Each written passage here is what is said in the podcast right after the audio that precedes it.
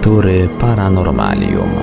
Dziś w lekturach Paranormalium sięgniemy po jedną z książek Lucjana Znicza z cyklu Goście z kosmosu, a mianowicie Katastrofa tunguska, Trójkąt Bermudzki, Obce ślady.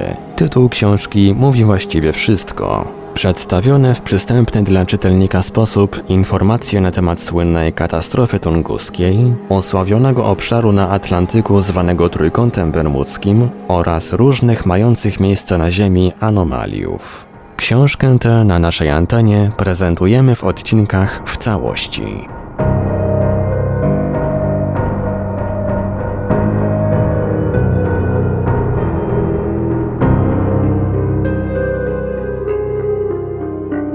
Zagadki przyrody żywej. A tymczasem wyjaśnienie jakiegoś niezrozumiałego zjawiska fizycznego rzekomo bardziej zrozumiałym, albo ściślej łatwiejszym do przyjęcia, zjawiskiem biologicznym właściwie w najmniejszym stopniu nie zmienia naszej sytuacji bez silnych tropicieli obcych śladów. Bo wbrew powszechnemu przekonaniu, także wśród przyrody żywej natykamy się raz po raz na zagadki, które najłatwiej, choć zastrzegam się, nie wiem czy najsłuszniej, wyjaśnić można by obcą inteligencją. Raz po raz z całego świata dochodzą wieści to o niezwykłych kształtach lub rozmiarach poszczególnych roślin lub zwierząt, to o niezwykłym ich rozwoju czy rozprzestrzenieniu. Przeważnie traktuje się to jako mniej lub bardziej zaskakujące ciekawostki biologiczne. Nikt jednak nie próbuje dogłębnie zanalizować przyczyn tych zagadkowych anomalii. Zgoda, życie jest cudownie rozmaite, czy nie czas jednak byłoby zastanowić się i spróbować wyjaśnić przynajmniej szczególnie niezwykłe jego przejawy? Oto na przykład w 1978 roku mieszkaniec Koszalina Edward Lipka znajduje w pobliskim lesie grzyb o średnicy kapelusza 55 cm i wadze 2,5 kg. Skąd nagle taki olbrzymi grzyb w Polsce? Gdy jednak główne zainteresowania skupiły się wokół jego wielkości, jakie i przez co wywołane czynniki czynniki zdolne są do takiego przyspieszenia wzrostu, grzyb ujawnił zagadkę większą. Po przesłaniu go do Instytutu Biologii Lasów w Warszawie okazało się, że mikologowie nie są w stanie określić jego gatunku. Prawda, o grzybach, wbrew pozorom, w ogóle wiemy dość mało. Najlepszym tego dowodem jest choćby fakt, iż na poświęconej grzybom konferencji w Skierniewicach w roku 1978 profesor Kochman z Warszawskiej Szkoły Głównej Gospodarstwa Wiejskiego, opierając się na badaniach genetycznych, zaproponował nawet wyodrębnienie grzybów ze świata roślin i potraktowanie ich jako trzeciego królestwa, niezależnego od uznanych w systematyce biologicznej już od dawna królestwo roślin i zwierząt. Ale co innego rozterki systematyków dotyczące całego znanego i rozbudowanego pnia, bo taką gradację zajmują grzyby w obecnej systematyce roślin, a co innego niemożność rozpoznania przez specjalistów, mikologów, pojedynczego egzemplarza. Niemniej jednak grzyb z początku uznano za pochodzący z Azji, a następnie, jak wieść niesie, uznano nawet za w ogóle nieznany dotychczas gatunek. Może nie aż tak tajemniczo, ale podejrzewam jeszcze bardziej szokująco, wygląda historia ryby Clarias batrachus, która od kilkunastu już lat pustoszy wody Kalifornii. Co mówię, wody? Ryba ta, osiągająca pół metra długości, dzięki swym sztywnym płetwom wędruje swobodnie po lądzie. Stąd nazywana jest czasem rybą kotem, atakując wszystkie zwierzęta, nie wyłączając psów, a nawet potrafi pożreć nieostrożne ptaki, wyskakując na wysokość 1,5 metra z wody. Albo druga z kolei klęska Kalifornii. Gigantyczne, wszystkożerne ślimaki, które, aby zaspokoić swoje zapotrzebowanie na wapno, potrafią trawić nawet tynki domów. To prawda, tym razem dla systematyki naukowej nie stanowią one żadnej zagadki. Niesamowita ryba jest południowoazjatyckim sumem, ślimaki zaś dotarły na Florydę z Wysp Hawajskich. Tyle tylko, że sum w Azji raczej nie wyrusza na wędrówki piesze, a małe ślimaczki hawajskie osiągnęły na Florydzie wielkość dwóch pięści męskich. Nic prostszego, tłumaczą te fakty biologowie. Po prostu oba gatunki, przeniesione najprawdopodobniej przez samego człowieka, znalazły właśnie na Florydzie idealne warunki życia i stąd ten ich niezwykle wybujały rozwój. I to jest niewątpliwie prawda. Więcej, można powiedzieć, że to jest tylko prawda. Ale czy na pewno, trzymając się wciąż formułek prawniczych, jest to cała prawda? Cierniowa korona techniki? Bo na tych kilku przykładach zagadki niewytłumaczalnych zmian różnych organizmów na naszym globie wcale się nie kończą. Wręcz przeciwnie, przemiany te, jak się wydaje, stają się coraz częstsze i coraz dla człowieka groźniejsze. Od wielu już lat powszechnie zresztą znana i od tyluż lat daremnie czekająca na swe wyjaśnienie, historia niezwykłego rozwoju rozgwiazdy morskiej Akantaser Plancji, zwanej bardziej poetycznie, a może i bardziej prawdziwie koroną cierniową. Rozgwiazdy tej nikt nie ruszał z miejsca jej rozprzestrzenienia, Wokół wielu wysp Oceanu Spokojnego na Morzu Koralowym, a przede wszystkim w ciągu wielkiej rafy koralowej, rozpościerającej się wzdłuż północno-wschodnich wybrzeży Australii, od setek tysięcy, a może wręcz milionów lat. Przez cały ten czas na wodach tych panowała biologiczna równowaga pomiędzy wciąż od nowa rozmnażającymi się w ciepłych wodach morskich koloniami korali, a żywiącymi się właśnie nimi niesamowitymi rozgwiazdami. Tak, niesamowitymi. Potwierdzam to z całą odpowiedzialnością słowa. Są to jedne z największych rozgwiazd naszego globu. Średnica ich dochodzi do 60 cm. Ciało ich rozgałęzia się na 15 do 17 promieni, z których każdy usiany jest setkami 5-centymetrowych zielono-brunatnych kolców, a żywią się koralami w ten sposób, że owijają się wokół nich swymi promieniami. Następnie wynicowują swój żołądek na zewnątrz. Otaczają nim żywe korale i trawią je do czasu, aż pozostanie po nich tylko martwy, wapienny szkielet. Dorosły osobnik potrafi w ten niezwykły sposób zjeść w ciągu dnia 180 cm sześciennych korali, a że wszystkie kolce rozgwiazdy zawierają silny jad, przy wielokrotnych ukłuciach zdolny zabić nawet człowieka, korona cierniowa jest nie tylko jednym z najbardziej osobliwych, ale i najbardziej niebezpiecznych drapieżników mórz koralowych. I oto ta właśnie rozgwiazda od tysięcy wieków zajmująca przewidzianą dla niej przez ewolucję niszę ekologiczną w głębinach Pacyfiku od roku 1962 rozpoczęła nagle przez nikogo nieprzeczuwaną, całkiem niewytłumaczalną ekspansję. W ciągu 10 lat, do roku 1972, Acantaster plancji strawiła całkowicie 120 dużych raf i ruszyła na dalsze ich pasmo długości 1200 mil. Pięć lat później pierwsze osobniki cierniowego wieńca odkryte zostały już na wyspach Samoa, wzdłuż wybrzeży znajdującej się w Samoa Wschodnim wyspy Tutuila. Pod koniec 1977 roku żarłoczne rozgwiazdy zniszczyły 70% koralowych kolonii na mieliźnie Tema, po czym ruszyły zwartym frontem w kierunku wyspy Sałaj. Władze Samoa ogłosiły wysokie nagrody za niszczenie cierniowej korony.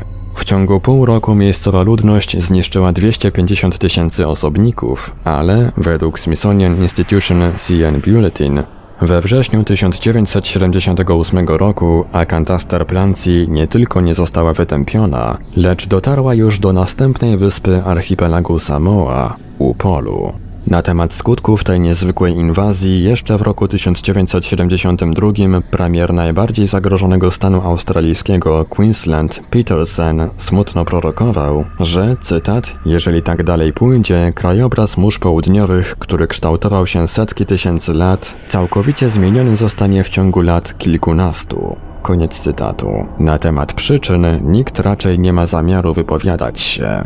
Wprawdzie krążą sugestie, m.in. GPC w angielskim piśmie Animals z roku 1970, że i tu nastąpić musiała mutacja. Kto wie, czy nie wywołana przez samego człowieka dzięki przedsiębranym swego czasu na wyspach Oceanu Spokojnego próbom z bronią jądrową. Ale tym razem sprawa nie wydaje się jednoznaczna. Potencjalna mutacja nie dotyczy zmiany kształtu czy wielkości osobników gatunku, tylko jakichś bliżej nieznanych jeszcze cech, gwałtownie zwiększających jego liczebność. Czy rzeczywiście zrealizowane tysiące kilometrów od tych miejsc próbne wybuchy bomb atomowych i wodorowych zdolne były do wywołania tak niezwykłych skutków? Ale jeśli nie one, to co?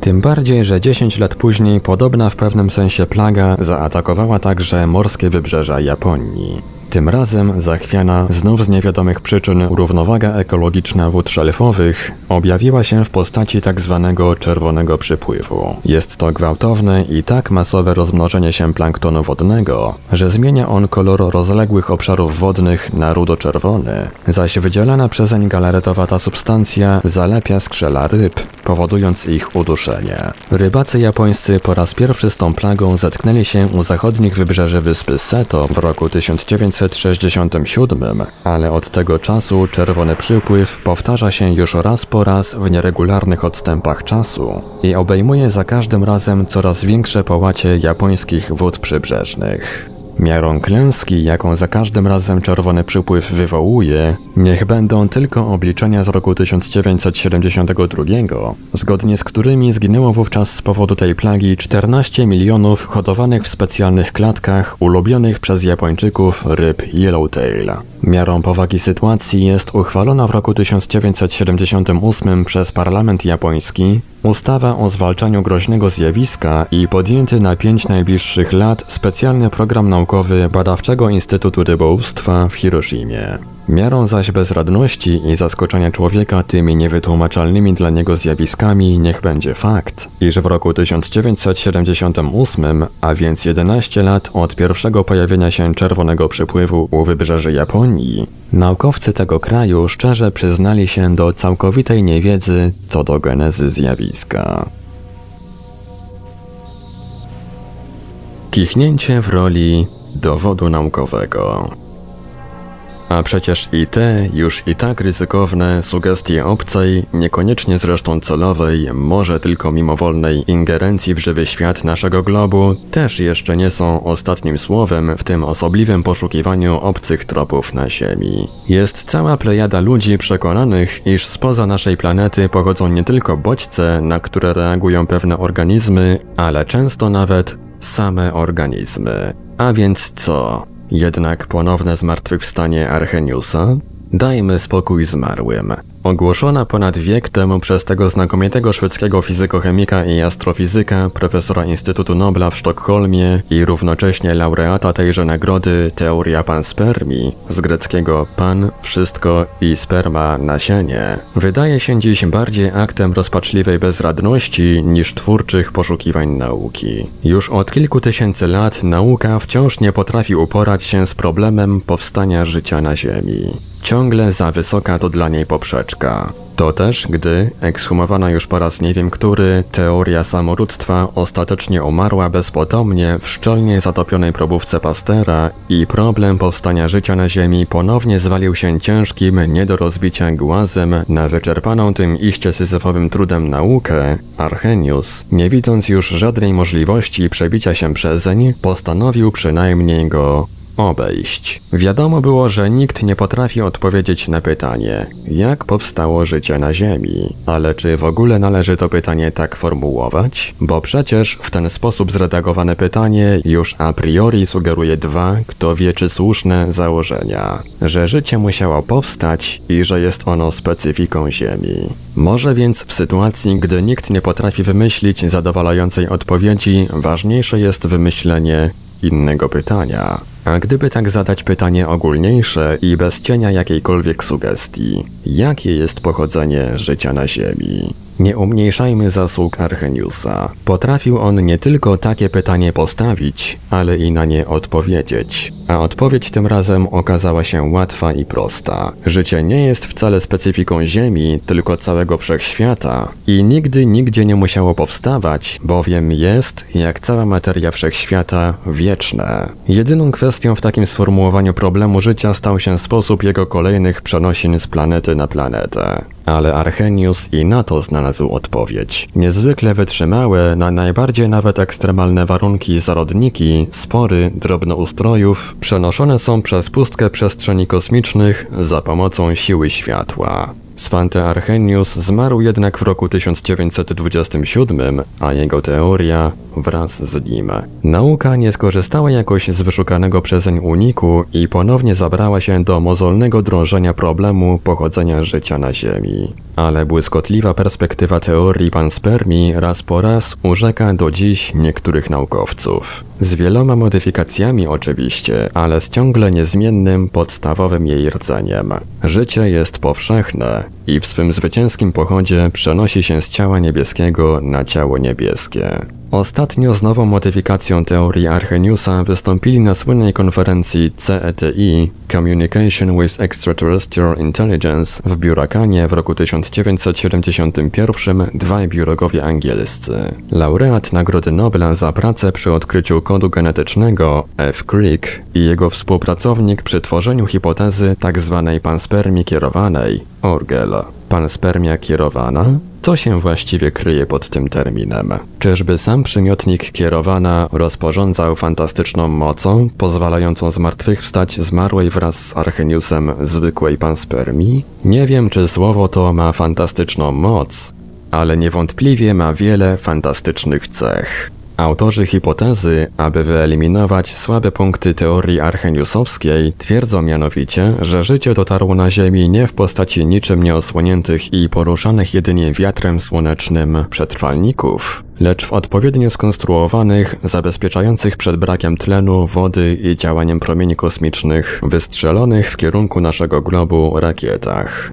Dla uwiarygodnienia tej hipotezy trzeba zgodzić się tylko na jedno, bagatela, założenie, że już co najmniej kilka miliardów lat temu istniały poza Ziemią cywilizacje do tego stopnia rozwinięte, iż chciało im się i potrafiły w ten oryginalny sposób kolonizować wszechświat. W tym samym okresie jednak, w którym dwaj szacowni naukowcy strawili mnóstwo czasu i sił na opracowanie skomplikowanych spekulacji myślowych zdolnych uzasadnić tę hipotezę, jakiś anonimowy technik amerykański jednym kichnięciem potrafił udowodnić żywotność zmarłej rzekomo wraz z Archeniusem jego wcale niemodyfikowanej teorii. Oto niezwykłe, a tak w końcu ważne dla nauki kichnięcie musiało nastąpić gdzieś w pierwszych dniach 1967 roku w zakładach montujących kamerę telewizyjną, która w przyszłości miała przekazać panoramę Księżyca na Ziemię. Istotnie, 17 kwietnia tegoż roku kamera ta znalazła się na pokładzie amerykańskiej automatycznej sondy badawczej Surveyor 3, która trzy dni później miękko lądowała na Księżycu i przekazała stamtąd na Ziemię szereg interesujących zdjęć. Po dwóch i pół latach, 14 listopada 1969 roku, wyruszyła ku Srebrnemu Globowi amerykańska wyprawa załogowa na statku Apollo 12. Dwaj spośród trzech seleonautów, Charles Conrad i Alan Bean wylądowali szczęśliwie na powierzchni naszego satelity, przebywali tam 36 godzin i zorganizowali podczas tego czasu dwie pięciogodzinne wycieczki. Podczas jednej z takich wycieczek dotarli do Surveyora 3,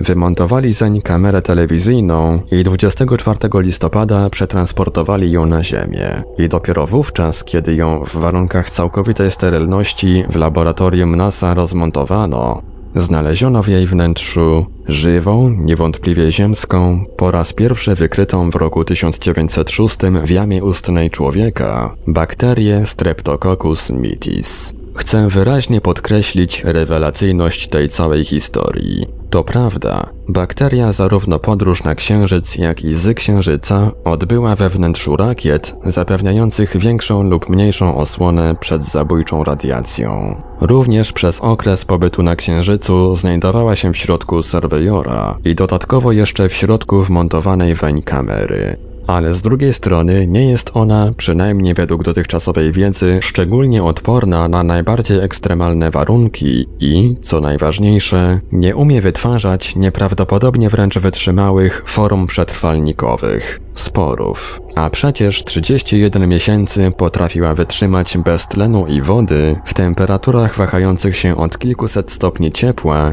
dzień księżycowy, do kilkuset stopni mrozu, noc księżycowa i po swym powrocie powrocie na Ziemię wykazała pełną żywotność. Czy nie jest to dostateczny dowód, że życie, przynajmniej w swych najpierwotniejszych, a więc i najbardziej wytrzymałych formach, istotnie może swobodnie przenosić się poprzez kosmiczną próżnię? Ale czy to ma oznaczać, że odtąd bez przerwy musimy z trwogą spoglądać na niebo w milczącym oczekiwaniu, co też żywego stamtąd zleci na nas?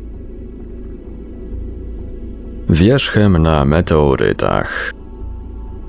Może to na pierwszy rzut oka wydawać się nawet groteskowe, ale pytanie takie, w świetle ostatnio ujawnionych faktów, istotnie staje się coraz bardziej realne. Nie dalej jak w styczniu 1979 roku angielskie pismo specjalistyczne The Journal of Hygiene opublikowało rewelacyjne wręcz rozwiązanie już od wielu lat dręczącej epidemiologów zagadki niespodziewanego pojawiania się ognisk cholery w różnych krajach. Rozwiązanie oparte na dwóch tylko, na pozór zresztą nie mających nic wspólnego ze sobą przesłankach, że Vibrio cholerae utrzymuje swoją żywotność nawet po zamrożeniu do kilkudziesięciu stopni Celsjusza poniżej zera, i że nowe ogniska epidemii pojawiają się z reguły wzdłuż linii lotniczych łączących Indie z poszczególnymi krajami. Po ujawnieniu tych przesłanek nie trzeba już być żadnym specjalistą, by rozszyfrować cały ten choleryczny mechanizm. Przecinkowce, endemicznie przecież panującej w Indiach cholery, wypełniają po brzegi ubikacje i zlewy lecących z tego kraju samolotów. Te beztrosko rozpylają w powietrzu nieszkodliwe rzekomo dla nikogo odpady płynne.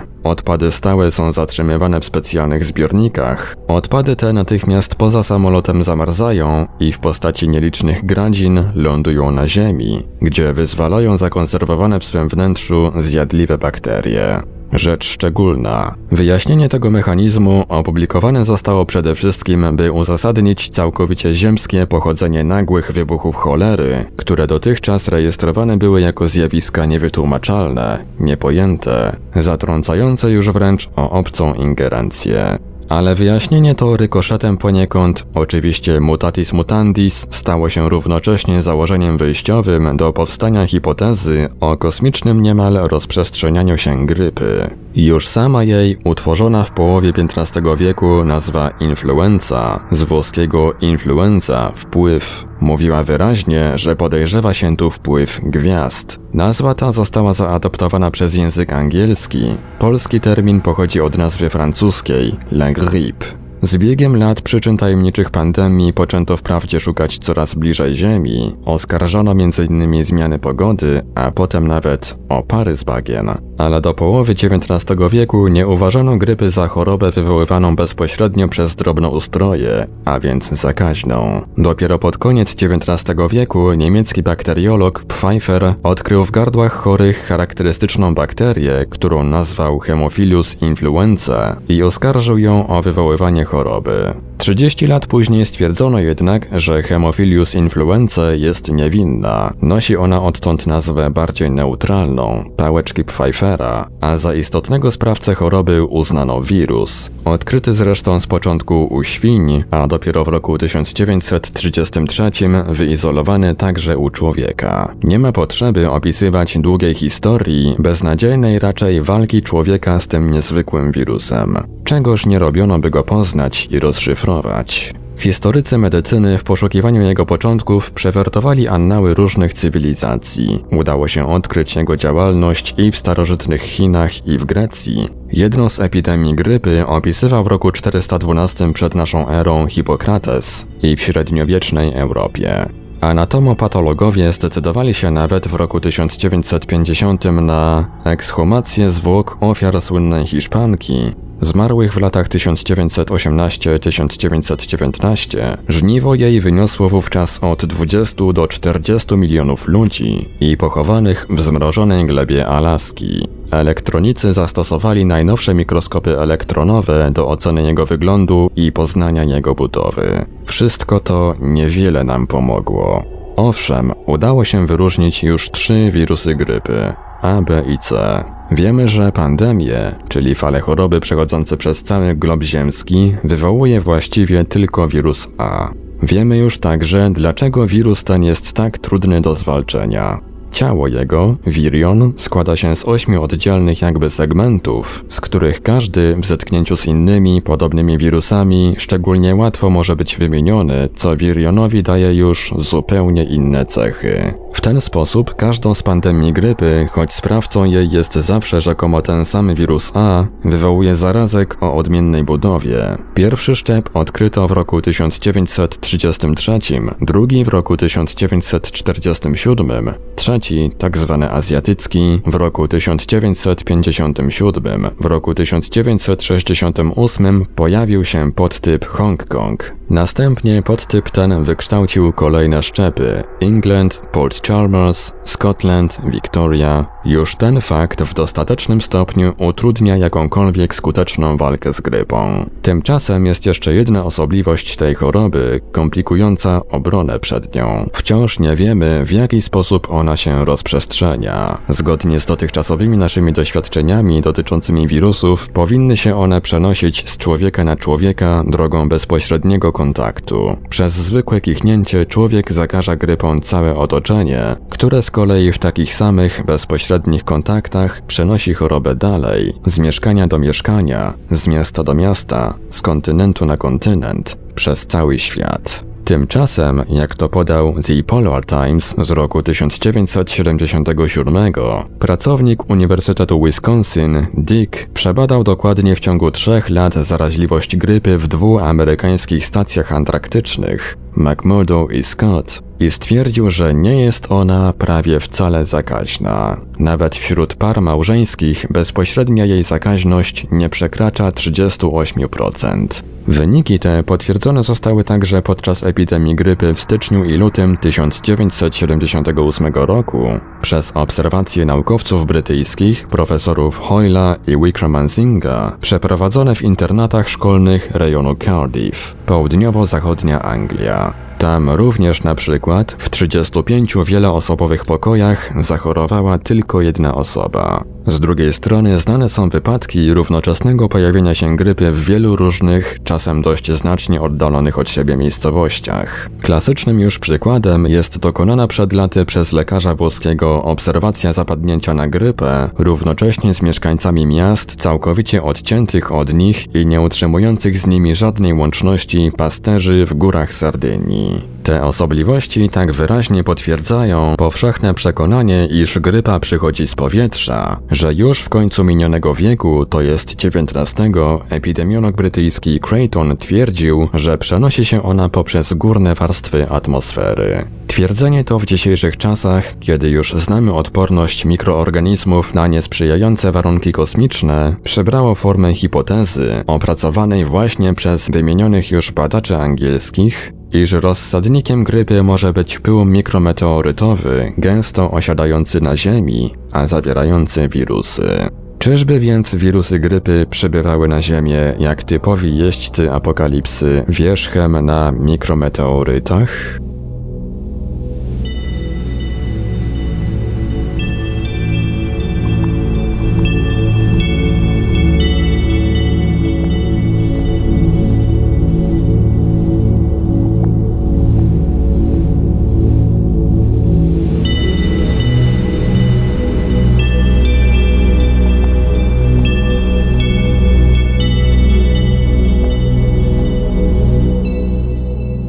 Radiu Paranormalium zaprezentowaliśmy fragment książki Lucjana Znicza Katastrofa Tunguska, Trójkąt Bermudzki, Obce Ślady. Dalszy ciąg w kolejnym odcinku Lektur Paranormalium. Archiwalne odcinki Lektur Paranormalium znajdziesz do pobrania w archiwum naszego radia na stronie www.paranormalium.pl.